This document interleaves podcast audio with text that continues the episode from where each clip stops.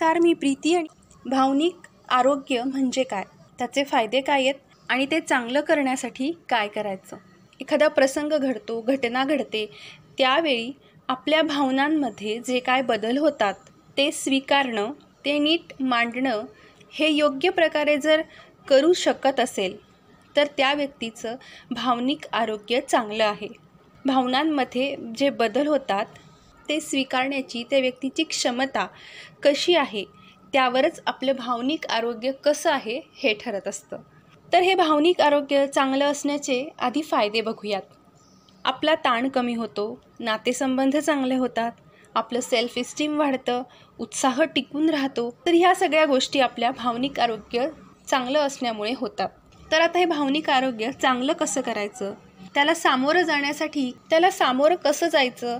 हे आपण शोधायचं. म्हणजेच ज्यावेळी अशी घटना घडून गेली आहे आपल्याला ज्यामुळे भावनिकरित्या अस्वस्थ वाटतं आहे अशा वेळी काय करायचं? गाणी ऐकायची मेडिटेशन करायचं डायरी लिहायची. तर या प्रकारे आपण भावनिकरित्या अस्वस्थ असताना या गोष्टी आपण करायच्या. पण आपण ते अस्वस्थ न होण्यासाठी काहीतरी प्रयत्न करतो. तर त्यासाठी काय करायचं? आपल्या परिवाराशी संवाद साधायचा मित्रांमध्ये सहभागी व्हायचं त्यानंतर आपण जर सामाजिक संस्थेत वेळ देऊ शकत असू कामाला तर तो द्यायचा.